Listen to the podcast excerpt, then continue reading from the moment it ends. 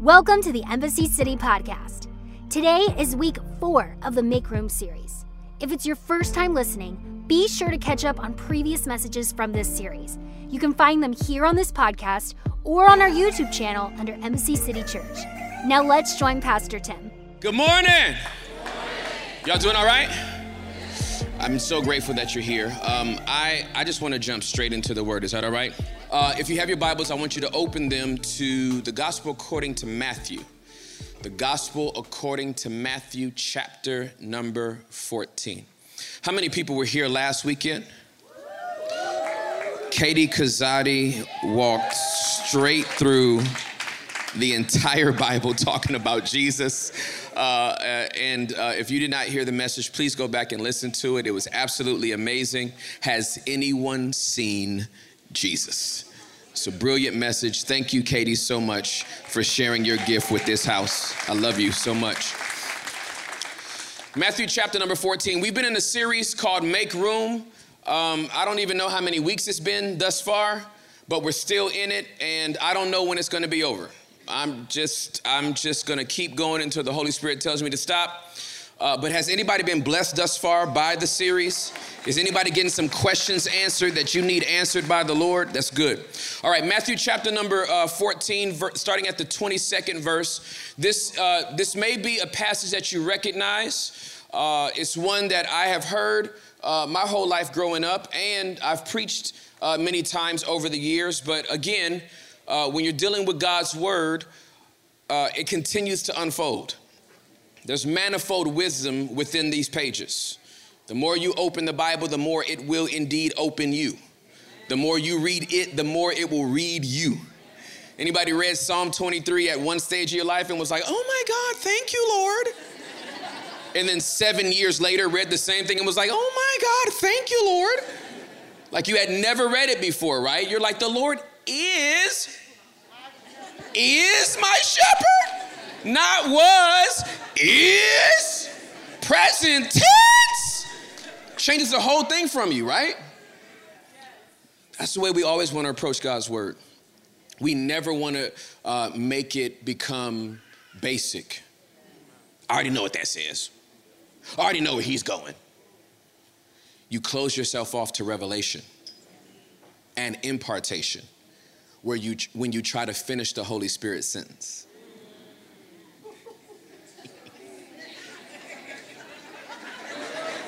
I felt that thing. I don't know who that was for.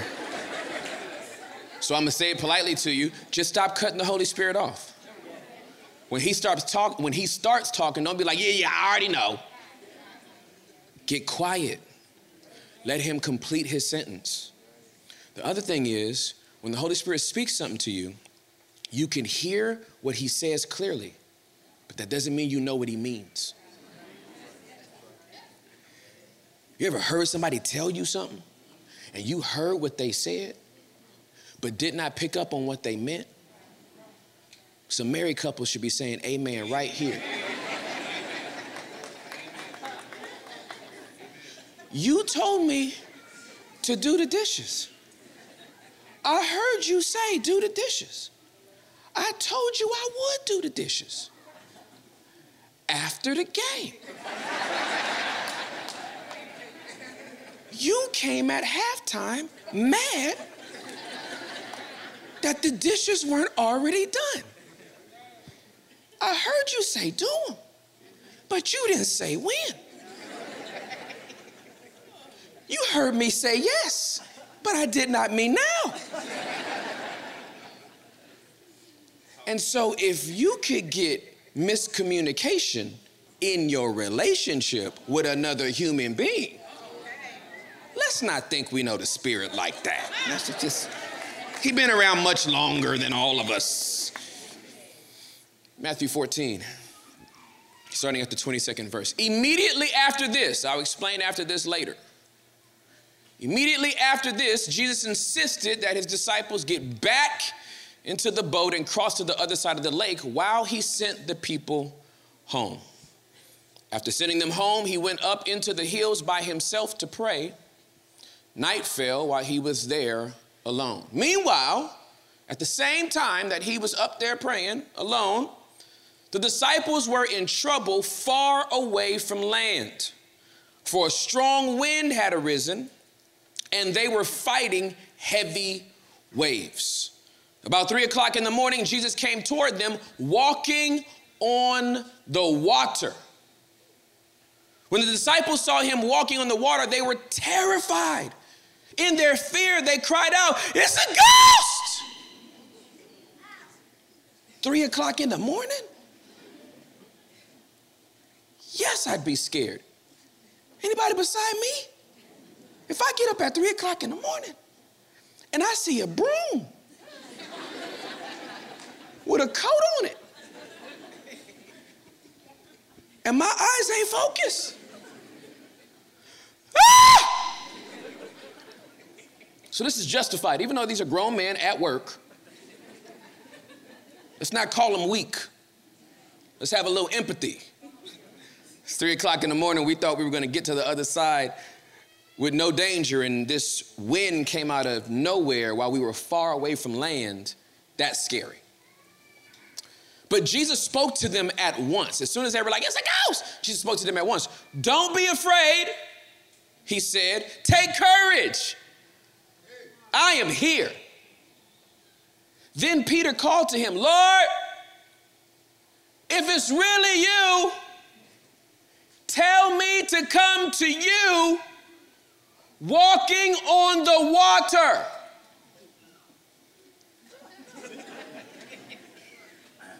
Was voice ID not enough? yes. Come. Jesus said. So Peter went over the side of the boat and walked on the water toward Jesus. But when he saw the strong wind and the waves, he was terrified and began to sing, Save me, Lord! He shouted. Jesus immediately reached out and grabbed him. You have so little faith. Jesus said, Why did you doubt me? Then the disciples worshiped him. Oh, when they climbed back into the boat, the wind stopped. Then the disciples worshiped him.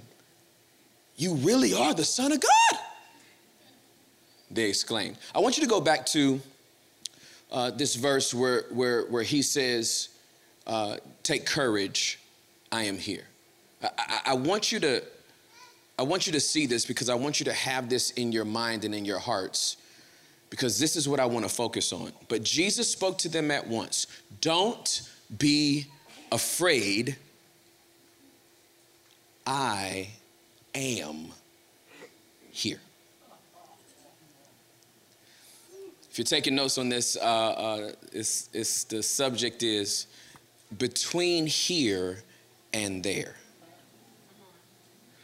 I want to talk to you about what it feels like to be in between here and there.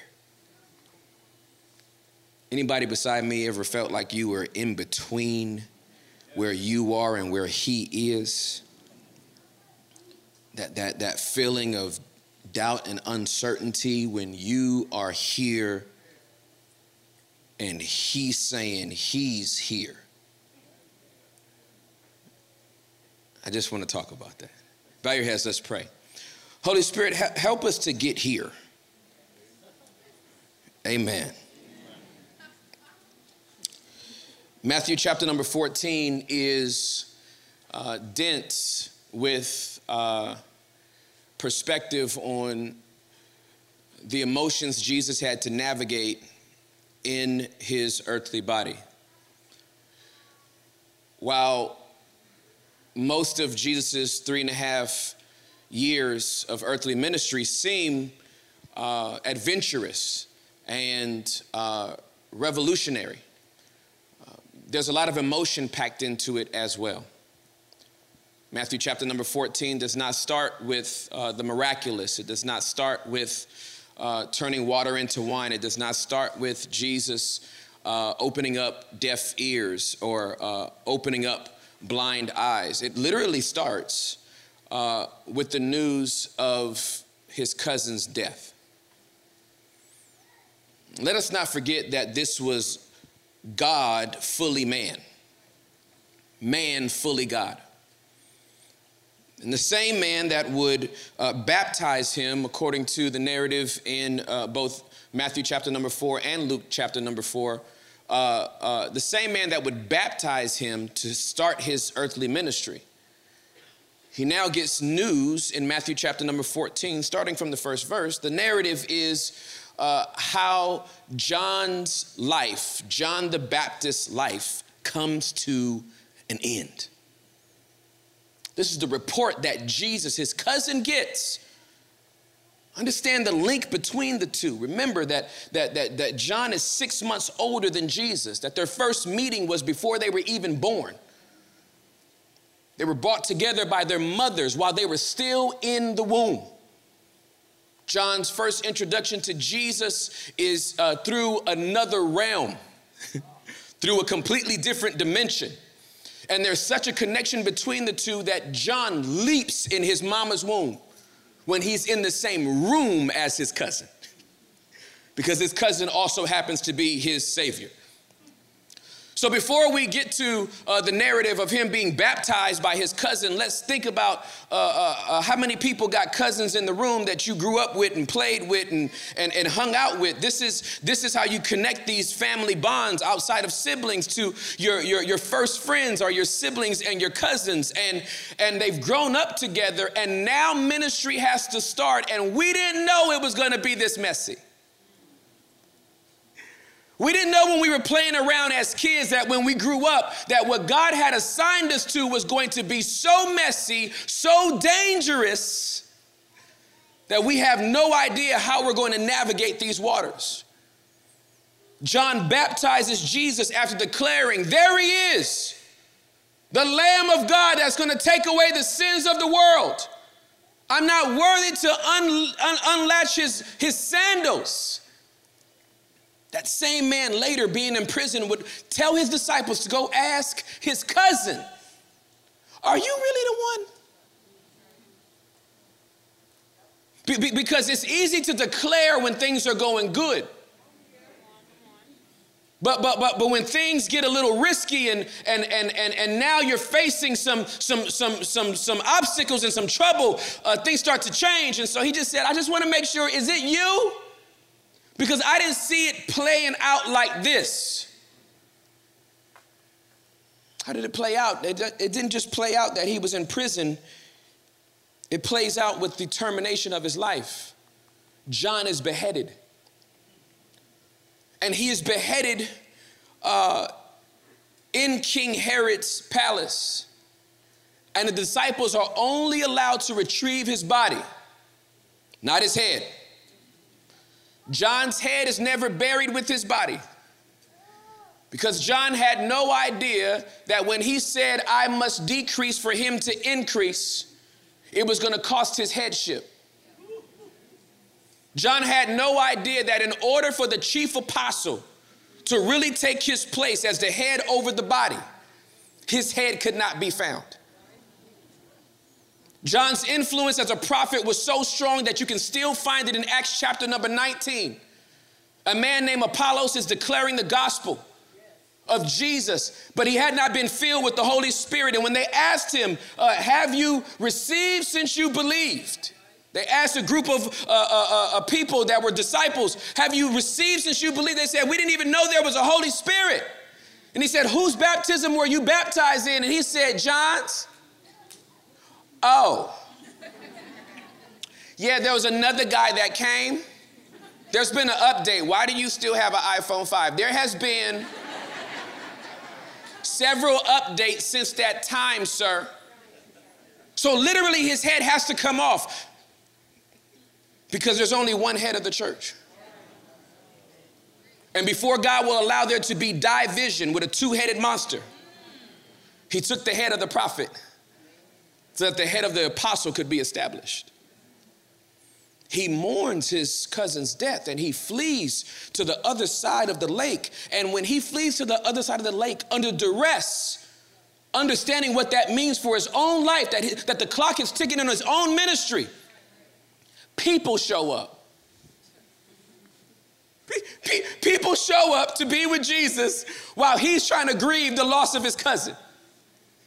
And Jesus, being who he is, comes out amongst the people, starts to heal all the people. People are being restored, they're being set free, they're being delivered, and they're now hungry.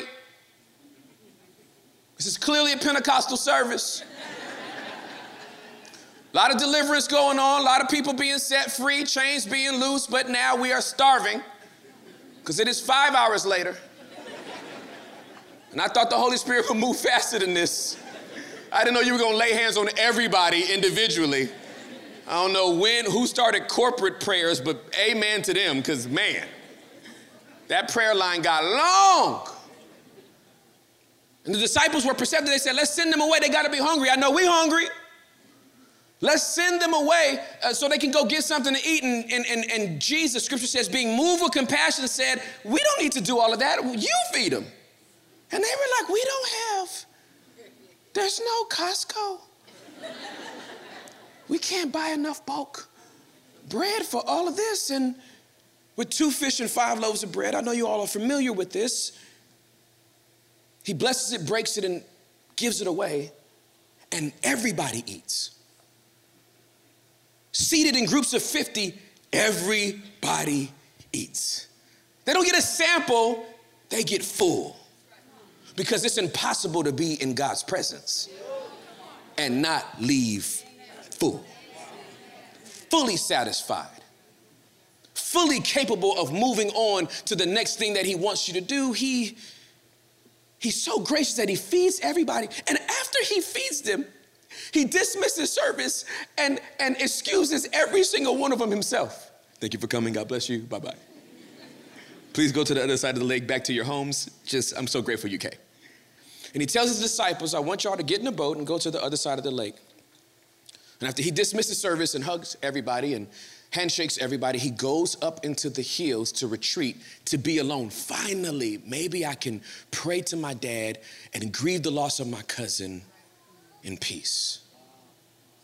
Night falls, he's still praying, still in God's presence. Let this be a lesson to you all that everything doesn't come like that that sometimes you just need to be in God's presence and sit and cry until you feel a release. Maybe it's not wise all the time to just schedule 15 minutes of prayer, because it could be in the 32nd minute that your breakthrough comes. And so he was just strategic enough to go, you know what? I'm making space now. I know we just ministered and I know it was all good. I need some time alone retreats up into the hills. He's praying. He's alone. He stays there so long. It is now what scripture calls the fourth watch of the night between 3 a.m. and 6 a.m is the fourth watch of the night. I know this very, very well, not because of my uh, uh, uh, microscopic uh, uh, uh, views on Jewish culture, but because my mother prays between 3 a.m. and 6 a.m., and she's called it the fourth watch since I was a child. I am in the fourth watch and I am going to pray. If anybody calls, I'm not available. You only come get me for one reason. Do you know what that is? Yes, mama. What is it? If the house is burning. That's right. If anybody calls and someone died, what are you going to say? She's not available. Why? Because they'll still be dead after you praying, mama. Big facts. My mother has two surgically repaired knees as a direct result of praying on them she wore the cartilage out of her knees in his presence. So when you see her hopping around the front, that's a miracle all by itself. Because that cane cannot be found while she's in his presence. It can be found every time else, okay? The fourth watch, he is up there, and his disciples are on a journey across the, the, the, the lake. This is a journey that they've taken time and time again. They are familiar with these waters. This is, this is no uh, surprise to them uh, that it would be windy. It's no surprise to them that, that the waves would kick up because of the wind. Uh, it's just a surprise that uh, of when it hits. It's, it's, it's like Texas weather. You don't know. Right? I got this on right now because I thought I thought, based on what I read in the weather reports, this was necessary. Then I got here fully committed, and this is not the weather for this Sherpa denim coat. But I'm fully committed, I have no backup. So thank God for 48 hour deodorant. I just thank God for it. It just works. They are on a boat. The wind kicks up. The wind is the issue, not the waves. The wind starts kicking up, and because the wind kicks up, it makes the waves kick up, and the waves kicking up make the boat rock. I'm gonna say it again. The wind kicking up makes the waves kick up, and the waves kicking up rock the boat. The waves are not the issue, the wind is. This is very, very important, ladies and gentlemen, because when certain troubles break out in your life, you need to have enough discernment to know what to rebuke. I'm gonna take my time this morning because Sometimes we are getting mad at the wrong thing. Our frustration is pointed in the wrong direction. The direct result uh, is the waves knocking the boat, but the real instigator is not the waves. For if the waves, uh, if the wind was minding its business, the waves would be minding their business. This is why anytime my kids are acting crazy, I ask more questions because I want to know what's disturbing them. Sometimes it's just not what you think it is. And so, you, upon further investigation, you find out oh, it was the sugar. That's what did you in. Oh, oh, it was this rap song. That's what made you talk reckless for a second before you realized whose house you were in. And the fact that that rapper can't save you from God nor I. They're, they're, they're on the boat, and, and, and, and the, the, the winds and, and, and, and the waves make the boat rock with such turbulence that they are deathly afraid. Experienced men on a lake in a boat that they know very well. They know exactly what it can do, what it cannot do, what it's capable of, and what it is not capable of. And they are there, and it's going great until it's not. Anybody beside me been in a season where it was going great until it wasn't? And it seemed like it happened in the same trip? Anybody prayed for the job and then got mad at the job after 92 days? Anybody prayed for the car and then got mad at the car after a year? Anybody prayed for that relationship? Now you mad at the relationship you in?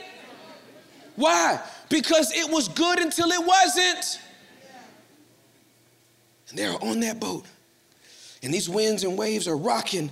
And this is like the, the most gangster scene, one of them, in, in, in scripture for me, because in my in the theater of my imagination, Jesus, I don't know when he came. I don't know when, I don't know what hill he was on to finally like, mm, John, I'm gonna miss you, boy. I'm gonna see you soon, though. Good. Father, thank you for giving me the strength. And he just comes down the hill.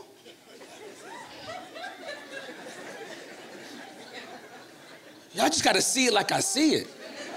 Your boy walks down the hill straight to the shoreline.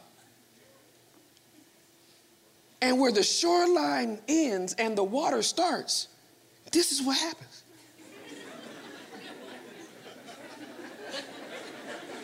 You see it now, don't you? You're like, oh my God. That, where the shoreline stopped and the water started, this is what happened. He didn't get to the shoreline like, uh, uh,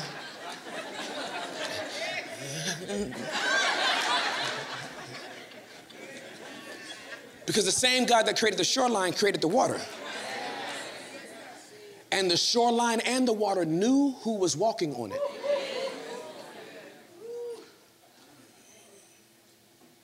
oh my God, my head. the word can't sink in what it spoke to. Got on that water and just went to walking casually. He wasn't like, all my boys. He just, they are in the middle of fright night. And he just casually strolls up to them. And he gets close enough for them to see him. And they're like, is that, is that Jesus? And their brains can't compute because it's not happened before. That cannot be. It's a ghost. And Jesus says, Don't be afraid. I am here. Don't, don't be afraid. Take courage. I am here. Now, I don't know where he stopped. They could see him, they could recognize him. He was even close enough that while it was still windy and it was still wavy, he could speak to him. But he didn't walk all the way up on him and get in the boat. This man comes to a certain point in the water, close enough for them to see him and for him to have a conversation with them, and just stops. Chills out on the water. Hey, take courage. I'm here. And Peter is in the boat, and you would think that it would be enough for Jesus to be near. But Peter wasn't having that. I don't know why Peter wasn't having that. But he was not comfortable with Jesus being near him while he was going through something. He, he, he, was not comfortable with Jesus being in close proximity while he was going through something. He wanted to be exactly where Jesus was in the middle of the storm. I don't want you close to me in the middle of the storm. I don't want you by me in the middle of the storm. I want you with me in the middle of this storm. I don't know what you are going through. I don't know what situation you might be in, but it's not enough to know that He's nearby. I want Him here. When my kids uh, are in our house and a storm breaks out and all the hail starts dropping like it does in Texas, uh, they don't want to. They don't, they don't find comfort knowing they're in the same house as me. They run to the room I'm in and get up under me. Now they could just be like, "Hey, Dad's in the house somewhere. It's all good." They're like, "No, no, no, no. Where's Dad?" And I don't know why they think my guns can do something against hail. But they're always like, Daddy has guns. It's hailing outside. We'll be fine. I'm like, I don't. I don't shoot hail. It's not. It's not the way my license is set up. Peter is in the boat. And everybody else is having a conversation with Jesus. And Peter does not accept this conversation as comfort. He said, If that's you, tell me to come to you like you are right now. I'm not diving in after you. If that's really you, tell me to come to you like you are right there, right now. Tell me to come to you walking on the water. With two words, he gives Peter permission to get out of his comfort zone. Yes, come. Oh. Oh, I didn't know. you, I thought maybe you would. Are you gonna come get me, or I maybe I should have been clearer with my instructions, sir? Can you come get me by the hand? and take me out to where you are. Jesus does not move from wherever he is. He says, Yes, come. And Peter's like, Fellas, y'all? No? Well, shoot, I'm not staying here. Peter. Now, Peter. Peter knows what water is. He's a fisherman. He has spent his whole life on the water.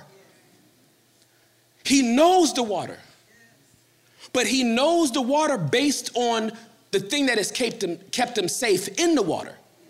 He knows the water based on the boat he's been in. He does not know the water based on the God that made it. The invitation for Peter and for us is do you want to stay in your place of comfort or are you willing to risk it all to come out here and see what it's like to live off my word alone? Not the vehicle that you trust in, not the job that you got, not the 401k that you got sucked up, not the degree that you worked so hard for, not the trust fund that you have built up. Are you willing to risk it all to be out here with me? Peter was like, I'm going. Now, this is water. I don't know if I told y'all this. It's not that Peter has never been in water, he's never been on water. He's been in water, he's never been on water. And what do you do when God gives you an invitation to step out onto something that you're used to being in, not being on? See, you're used to being in trouble. You're not used to standing on trouble. You're used to being in a situation. You don't know what it's like to be on a situation. On Christ, the solid rock, I stand. Not in, on. Are you willing to take that risk? Do you know how unstable? Do you know how unstable water is? Do you know without it being solidified into ice? This stuff is turbulent. Have you ever dove into a pool from three feet? It feels completely different than 15 feet. And it's the same water. But depending on when you're entering and from where, it can sting. Peter is used to swimming in this. He is not used to walking on this. How do you take your first step onto something that has for your whole life been unstable? How, how do you take your first step onto something that has always let you down? How do you take your first step into something that has always covered you up? How do you step, take your first step into something that has always got you wet?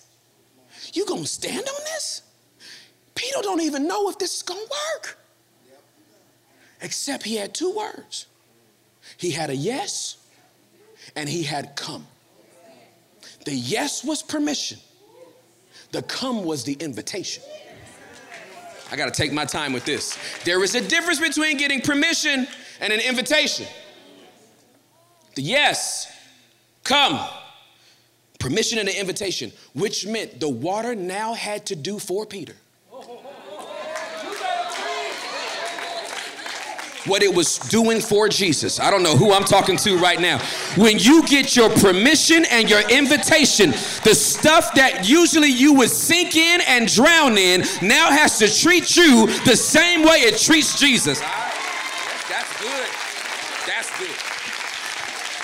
Peter.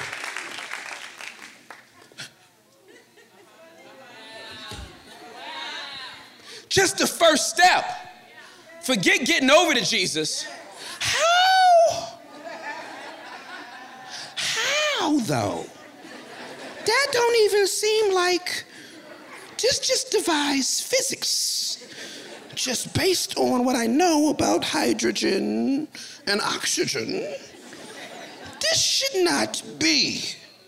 Anybody been in a season with your life where you thought you was gonna die and this shouldn't be, but you still standing on something that everybody in your whole family drowned in? The generational curse that took your mama and your daddy out, you standing on top of the thing while they drowning in the thing. You see your cousins, they still getting drunk every weekend, but you over here sober minded.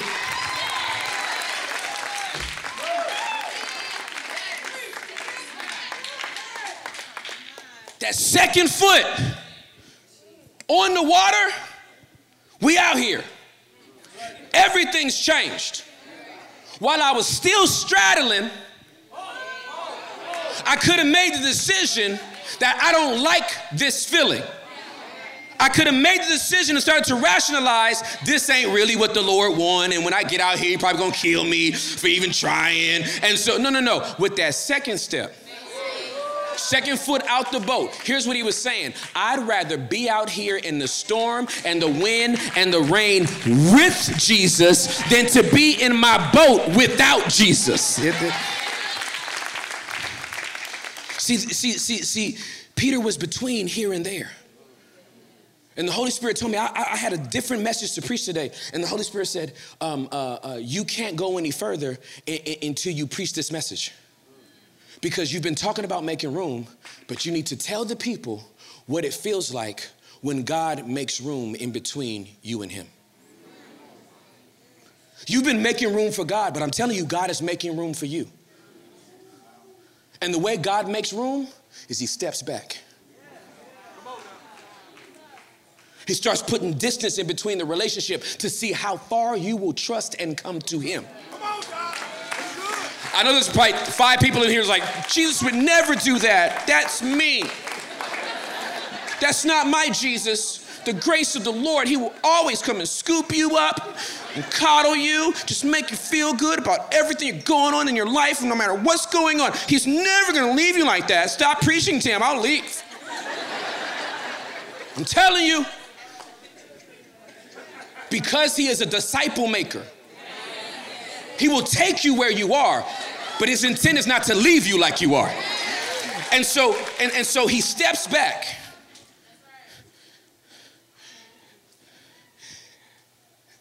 And where you thought your blessing was, and where you thought your provision was, and where you thought your safety was, and where you thought your breakthrough was, he backs up. And he says, I am now here.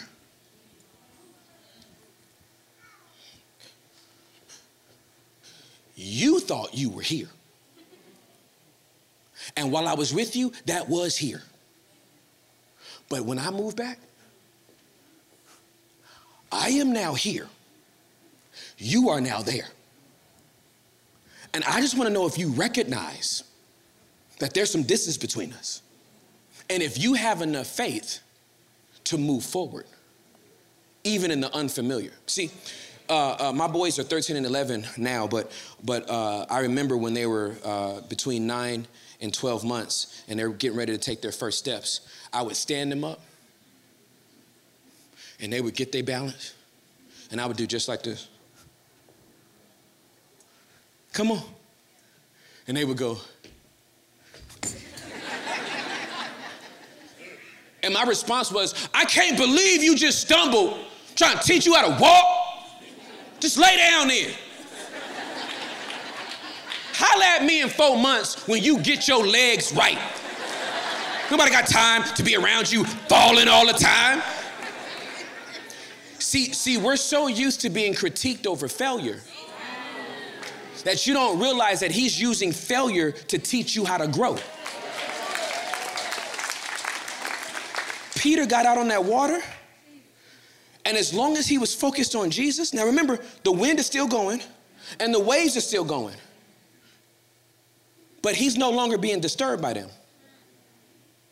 When he was in the boat,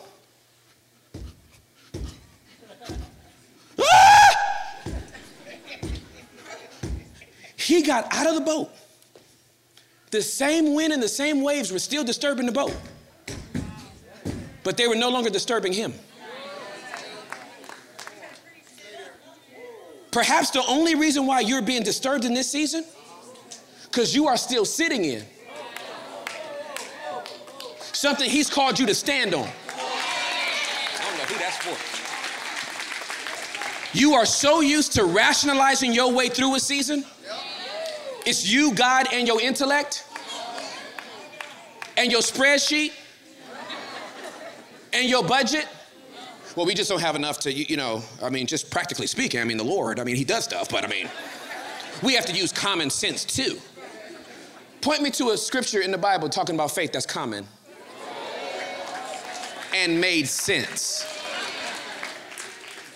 Perhaps your biggest breakthrough, I don't know, I just feel something for the intellectuals in the room. I love your mind. God loves your mind. He created your mind, but not for it to become your idol. You're not gonna think your way through this next season. You won't outsmart your way through this next season. You are gonna have to step out of what has been comfortable, because it ain't comfortable no more anyway, it's rocky. You might as well just try it.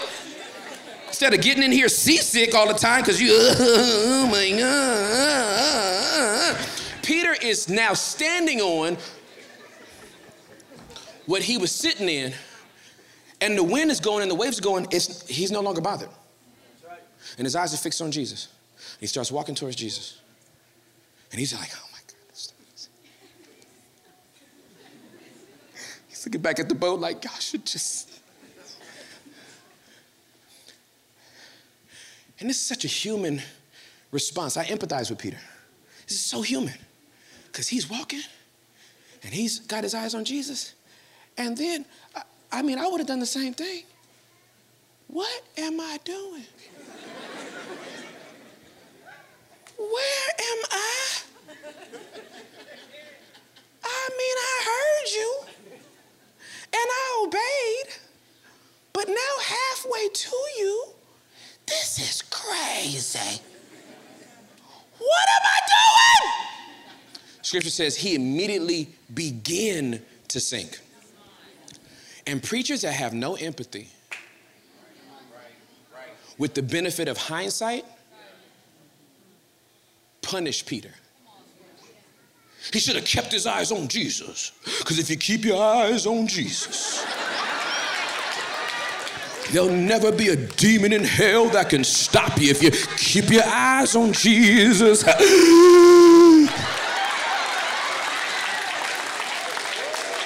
Because that asthma kicks in at the close of this sermon. I'll never take my eyes off Jesus. that sounds a little COVIDy. Too soon? Too soon? No? Okay. I'm an empath. I'm an empath. I can't get mad at Peter for this. This is such a human reaction. I'm doing something I've never done, and it's working? What is happening right now? And as soon as he takes his eyes off Jesus, he begins to sink. Get this, everybody say begins. begins. Started he, he began to sink. And as soon as he began to sink, he immediately had the wherewithal to go, Save me, Lord! it didn't say he was neck deep. It didn't say he was flailing. It didn't say Peter began to drown. Peter began to have a human experience. And the moment Peter began to have a human experience, he had the wherewithal, the self awareness enough to say, uh, I'm drowning in this. I, I, uh, my eyes are off of you because this is a, ah.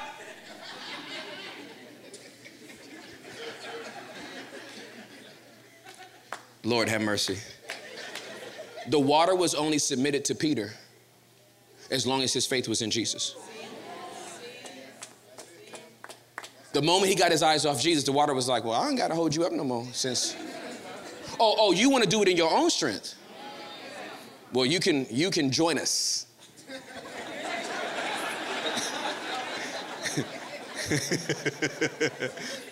I, the only thing that is holding you up is the word that he gave you.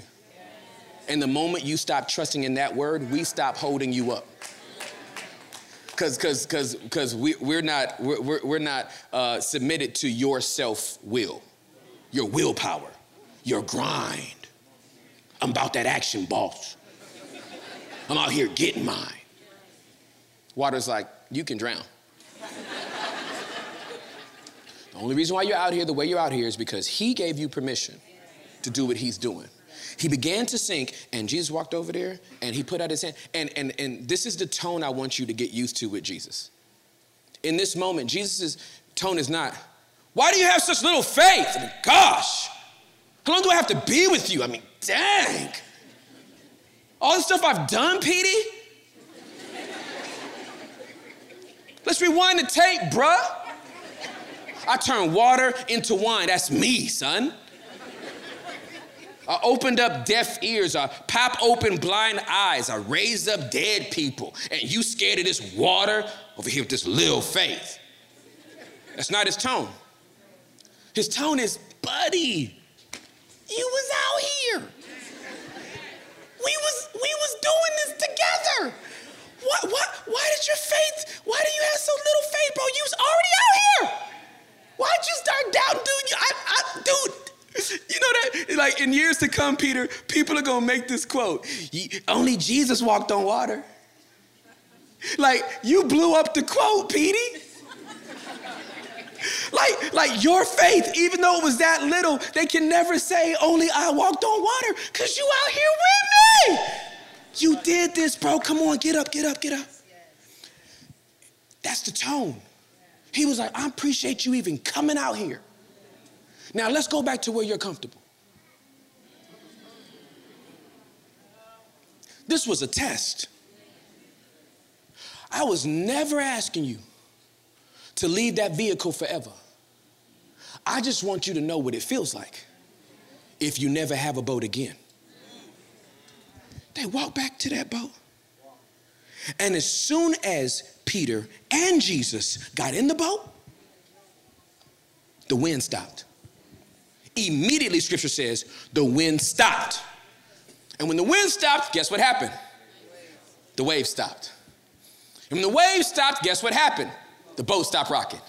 And when the boat stopped rocking, guess what happened? They got a revelation.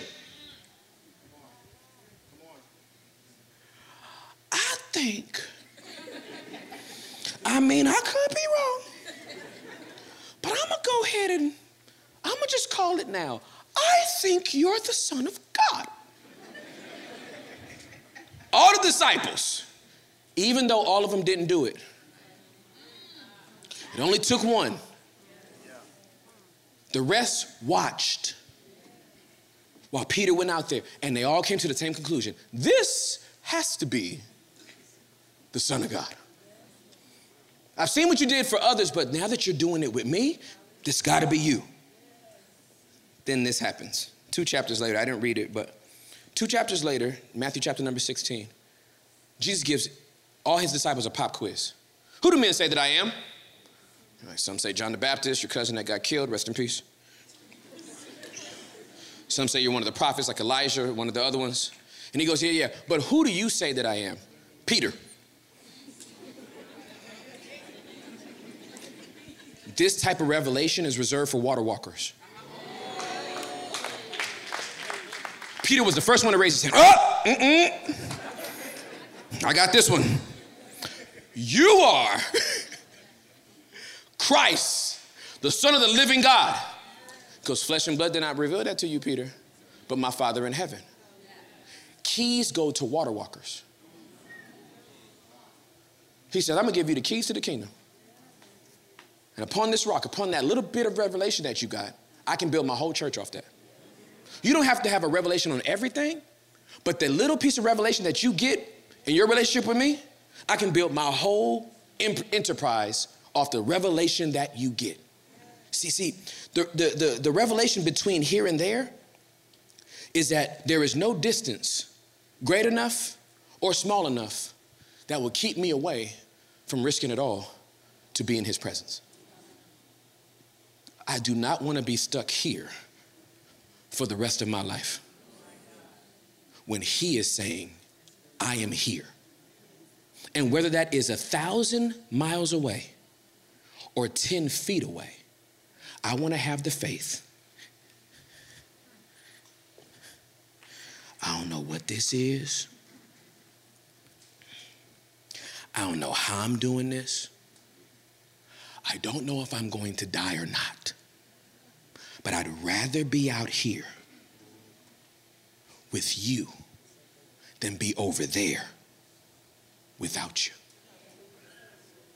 God is making room for your relationship to grow. And your pursuit has to change. The way you go after him has to change. This just happened for me, y'all. This is, I, am not, I I, you know, I don't preach stuff that's in theory. It's only, only what I've experienced. The last 90 days, he just, and I'm like, I just don't, I just feel like I'm, this is, and I told my wife, I said, I felt, I feel like I gotta start getting up at 5 a.m. Monday through Friday so I can have time with the Lord. Now, I'm not a morning person. There's nothing about me. And early mornings, they go together. We just, it's not that I don't like them. I like late nights. That's my vibe. But if I try to meet with Jesus late night, I come with the whole day. When I got up at 5 a.m., he came with his day. So I get up in the morning, 5 a.m. The boat is my bed.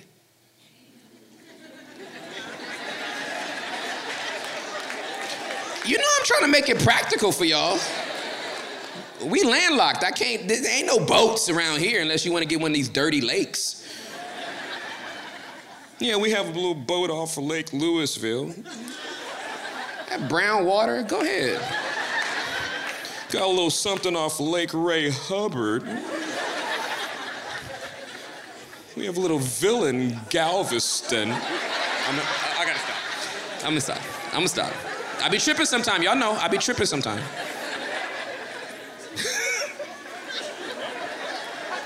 What's wrong with me? Okay. The boat is my bed. And I had to get out of it. And I got out of it at 5 a.m., which is still the fourth watch of the morning. Take courage, Tim. I am here. And I'm like, I'm so happy to be here. It's 507. I'm so happy to be here. Lord, what we what, what what you want to do? What you want to talk to me about? He said, I just want to talk to you about how much I love you. I'm really proud of you. You can't be proud of me because I got this going on and that, and I'm still trying to get over that, and you know I'll be thinking this and then. That's how we do. Right? We show up reminding him of why we're so bad. Oh, I'm such a wretch undone.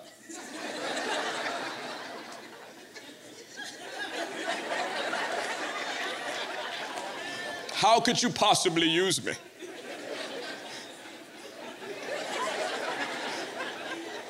I'm just a broken vessel in need of a savior. And he's like, Stop. I made you fearfully and wonderfully. I made you my masterpiece, and you're good. I had you on my mind before I said, Let there be light. You are good. I didn't redeem you and die on a cross for you, had a relationship with my dad, for you to call yourself a wretch for the rest of your life. I'm trying to get you back to Genesis 2. Last two words of the second chapter no shame. We live in a Genesis 3 culture. You're broken. You're so broken. Remember, you're broken. You're a sinner saved by grace and you're broken. But before there was a Genesis 3, there was a Genesis 2. And he said we were good. Doesn't negate Genesis 3. I'm not trying to preach something crazy. I'm just saying, I want to be more reminded of what it's like to be where He is. Because wherever He is, is where I want to be. In between here and there is too far for me to feel comfortable in my relationship with Jesus. So, where are you right now? What boat are you in that's rocky right now? That He's giving you both permission and an invitation to move away from. I promise you, I know it feels so scary to be out walking on something that you should be drowning in, but I can tell you, I can testify in the last 25 years that I've been in this relationship with Jesus, He keeps calling me out. He won't let me be comfortable. As soon as I think I can relax, He's like, now come out of that. I'm like, this is nice. How come we just can't live here? Because I don't want you to turn a moment into a monument.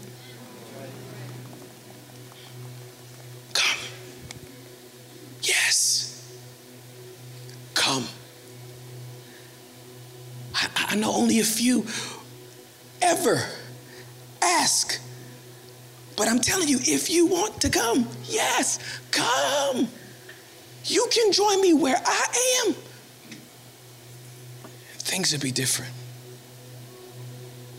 So, in the same way, this chair is the meager example that I felt like I could use to show you what it's like to step out of something onto something. I want to give you the invitation to do the same thing. And if there is something that you know about your relationship with God where you can feel that distance, you're in between here and there, and you're like, I gotta be closer. I can hear his voice. I see him. I gotta be right next to him. Here is not here anymore. Here is now there. And he's saying, This is here now. I wanna be there. If that's you, I just want to give you an invitation to come from wherever you are. No clapping, no clapping, no clapping. Just because it's sober, it's scary. It's like, I don't even know what it's going to look like on the other side of this, but I'm just going to come. I don't know what it's like to walk on. I've just been used to being in stuff. I'm, I'm constantly in some drama, or I'm in a fight, or, or uh, uh, I'm in some confusion. And, and it's like the Lord's like, no, no, no, just come. Yes, you come. You can just come from wherever you are. Just come. You're making a conscious decision to come out of your comfort zone, to stand on what you usually used to sit in. And I promise you, no matter how, no matter how scary it feels, it's so much better out here with him. I remember when I left uh, California. I'm a I'm West Coast. That's that's where I'm from, born and raised. I was in Cali. My whole life was West Side for life. I was gonna be in Cali for the rest of my life. I just knew it. And in June of 1997, a year and a half after I gave my life to Jesus, it's the first time I heard the audible voice of the Lord. He said, Buy a one way ticket to Dallas. I said, what? I started crying because I was like, Sir, have you forgotten? I mean, I, I C-walk for no reason in my house to this day. What, what, what are you asking me to do? He said, I just want you to come. Everything around you is so familiar. I need you out of the whole state, trust me. Come out the whole state, the whole culture has you acting a certain way, and I need to bring you somewhere else and slow you down. And I'm gonna have you walking on stuff that you used to drown in. You don't need any signs of familiarity with your old life. This is, I, I, I hear him saying it, so I'm gonna say it, and I'm, I'm, I would put a bunch of disclaimers around it, but I'm learning not to do that anymore because I think y'all know the intention of my heart.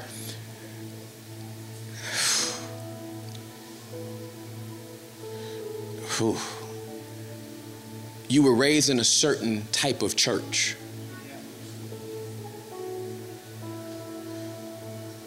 And you already aged out. You already graduated from it. But it's so familiar, you refuse to move on. Now, hear me, that could be this church. So I'm not saying at the expense of some other, I'm, I'm saying some of y'all have possibly aged out of Embassy City. Not possibly, thank you, Holy Spirit, you have. And He's telling you, I need you to, I got more for you. This is not your forever place. I need you to step up, but I like it here. It's just, the boat is so nice. It's a nice boat. It's not even rocking, Lord. but it will if you stay there. Because once that grace lifts, if you try to stay in that same place, ooh, that boat is no fun. And he's like, I need you to step out. I don't even know where I'm gonna go. And I God don't talk to you until you make your first step. You keep trying to get God to finish the details for you because you like to be in control. Well, just tell me exactly like where though. He's like, leave first and then I'll talk to you about that later. It's like, yeah, let me just get me four or five of my prayer partners, see what they think. Ask 17 of my mentors, why you got that many?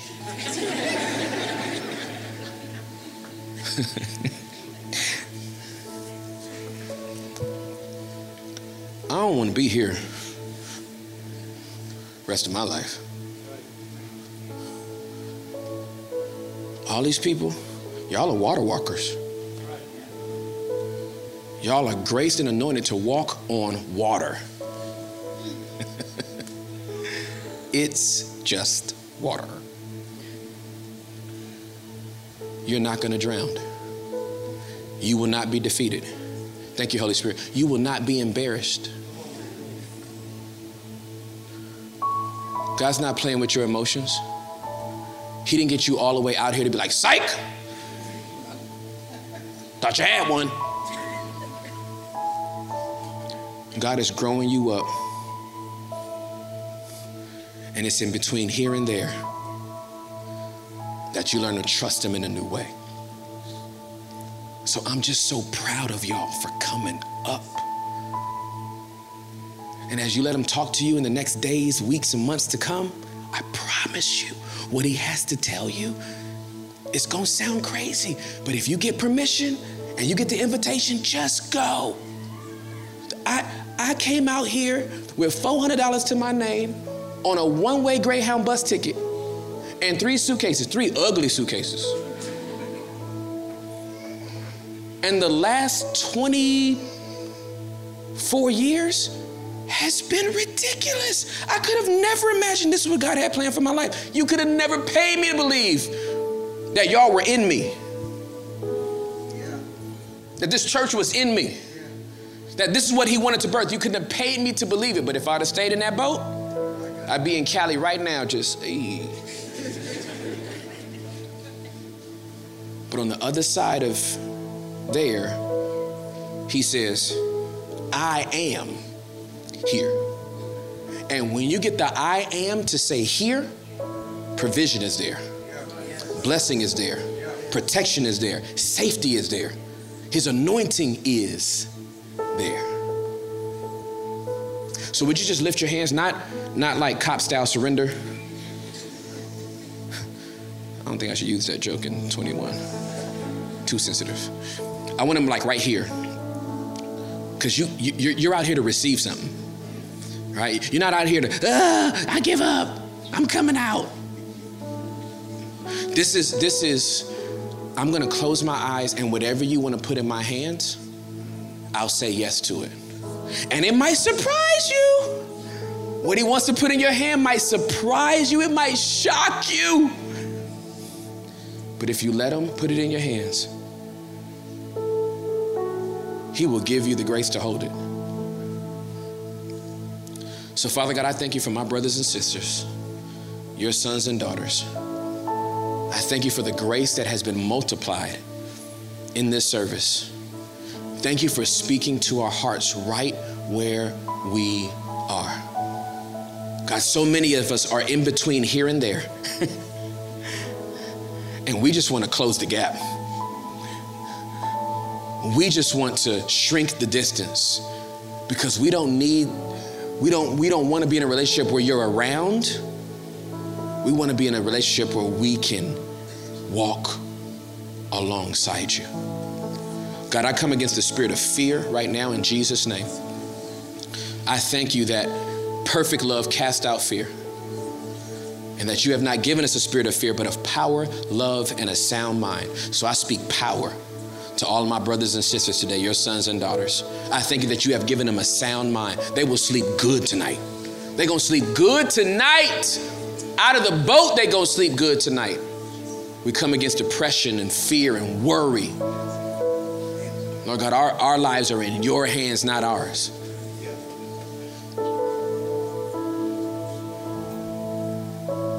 Thank you, Lord God. Thank you for your grace. Thanks for listening today. If this message spoke to you in any way, please subscribe in your favorite podcast app and leave a review too. We would like to connect with you. For past messages, updates, and more, please visit embassycity.com.